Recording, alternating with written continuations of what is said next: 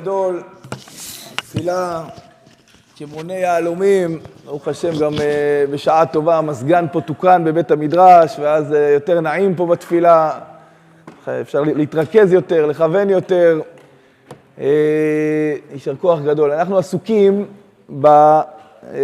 בהתחלת היום שלנו, איך יהודי מתחיל את יומו, דיברנו על זה הרבה בשבוע האחרון, יהודי מתחיל את יומו עם קבלת עול מלכות שמיים, עם הכרזה, קודם כל לעצמו, אחרי זה גם כלפי חוץ, אבל הכרזה מאוד ברורה, היום הזה הולך עם הקדוש ברוך הוא. היום הזה אני מקבל עליי את מלכותו של הקדוש ברוך הוא, ואני ככה מתחיל את היום, ככה אני רוצה שהיום יהיה, ולכן יומו של יהודי מתחיל משמע ישראל. דיברנו על כל הזמנים, מה ההתחלה, בדיעבד, מה לכתחילה, מה הסוף. צריך לדעת דבר מאוד מאוד חשוב, שזה יופיע בהלכה שנלמד היום, אם אדם עבר את זמן קריאת שמע, אמרנו זמן קריאת שמע מאוחר, שאפשר לסמוך עליו ואפשר להקל בו כמו אגרה, אבל 9:13 זה זמן קריאת שמע של אגרה. אם אדם מגיע ל-9:14 בלי לקרוא קריאת שמע, הוא ביטל מצוות עשה מדאורייתא. ביטול מצוות עשה מדאורייתא זה דבר שמה הדין עליו? מישהו יודע מה הדין על ביטול מצוות עשה מדאורייתא כשבית מקדש קיים? לא קראת. מה? לא, ביטול מצוות עשה מדאורייתא, מה הדין של בית המקדש קיים? נו? איזה קורבן מביאים על ביטול מצוות עשה? לא. איזה? עולה, יפה מאוד, מאור. קורבן עולה, רש"י על הפסוק השלישי בתחילת ספר ויקרא, על ביטול מצוות עשה מדאורייתא מביאים קורבן עולה. למה? כי ביטול מצוות עשה מדאורייתא זה דבר מאוד מאוד חמור. יש לך אפשרות לקיים מצוות עשה מדאורייתא ואתה מבטל אותה. יש תקנה של קורבן על זה, ואני אומר, לא צריך להגיע לקורבן. הקורבן זה, או העונש, זה לא איזה איום, זה כאילו, זה אמירה כמה זה חשוב. כמה חשוב שיהודי יתחיל את יומו עם קריאת שמע. שיהודי לא חס ושלום התבטל מקריאת שמע במהלך היום, ולכן מאוד מאוד חשוב תמיד לכוון את השעונים, גם אם הלכתי לישון מאוחר, גם אם לא יודע מה קרה, אלא אם כן אני בצבא, במצבי דחק, אבל תמיד, כמעט תמיד, אני אומר לכם, גם כשהייתי בפעילות מבצעית, וגם כשהייתי בלחימה, לקרוא קריאת שמע בזמן זה תמיד אפשרי, לקרוא קריאת שמע מתחילתה ועד סופה, את שלושת הפרשיות, למעריכים ביותר, כמה זמן זה לוקח? רבע שעה? לא נראה לי. 5 דקות. בסדר, תמיד אפשר למצוא את 5 דקות. אם אי אפשר, אונס, בסדר, אבל בדרך כלל אפשר למצוא את 5 דקות, ומאוד מאוד מאוד חשוב להקפיד על קריאת שמע בזמן, תמיד לראות בלוחות מתי הזמן, ולא לאחר את הזמן, גם אם אני לא מצליח עם תפילין, אמרנו, זה לא מעכב, ולקרוא לפני כן בלי תפילין, או אם אני יודע שעד שאני אתפלל עם תפילין יעבור הזמן, אז להגיד לפני כן בלי תפילין, זה בסדר גמור. מה קורה אם עבר הזמן? אומר על זה השולחן ערוך, אף על פי שזמנה נמשך עד סוף שעה שלישית, אם עברה שעה שלישית ולא קראה, קורא אותה בברכותיה כל שעה רביעית שהוא שליש היום, ואין לו שכר כקורא בזמנה.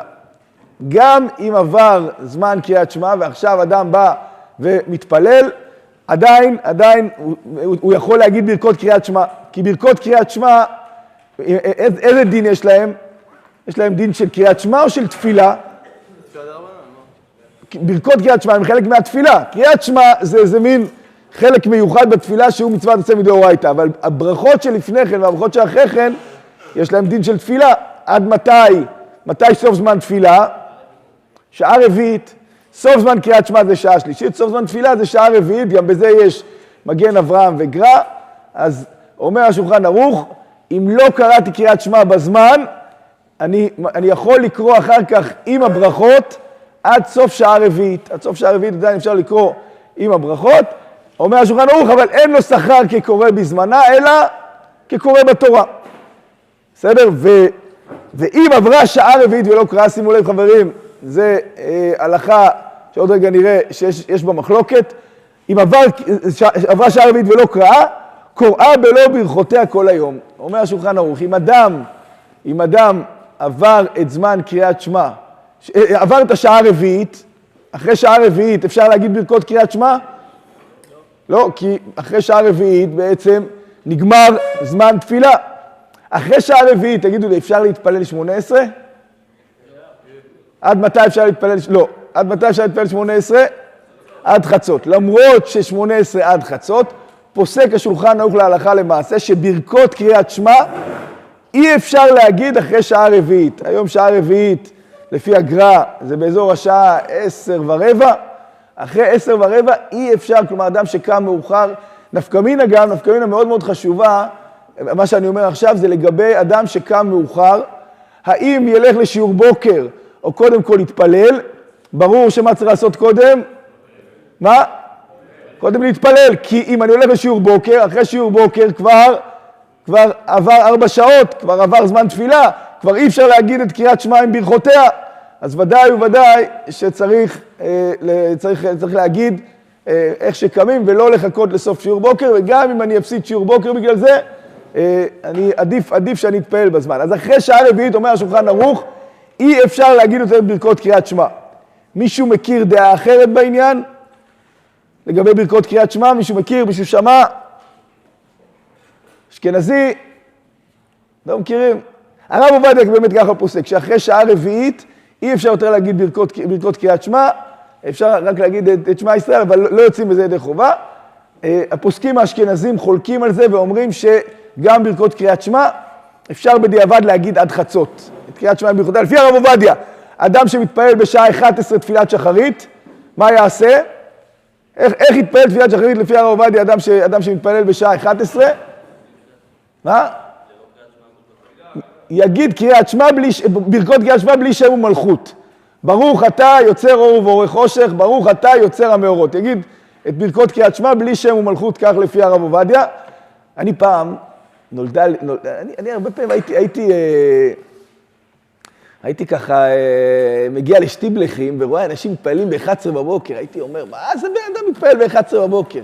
עד שפעם אחת היה לי דיון לכף זכות, פעם אחת נולדה לי בת שש בבוקר, ואתם יודעים, עד שמכניסים אותה, עד שמקלחים, עד שזה, זה היה בהר הצופים בירושלים, באזור 11 סיימתי את כל ההתארגנויות, אמרתי, יאללה, נלך לחפש איזה שטיבלך.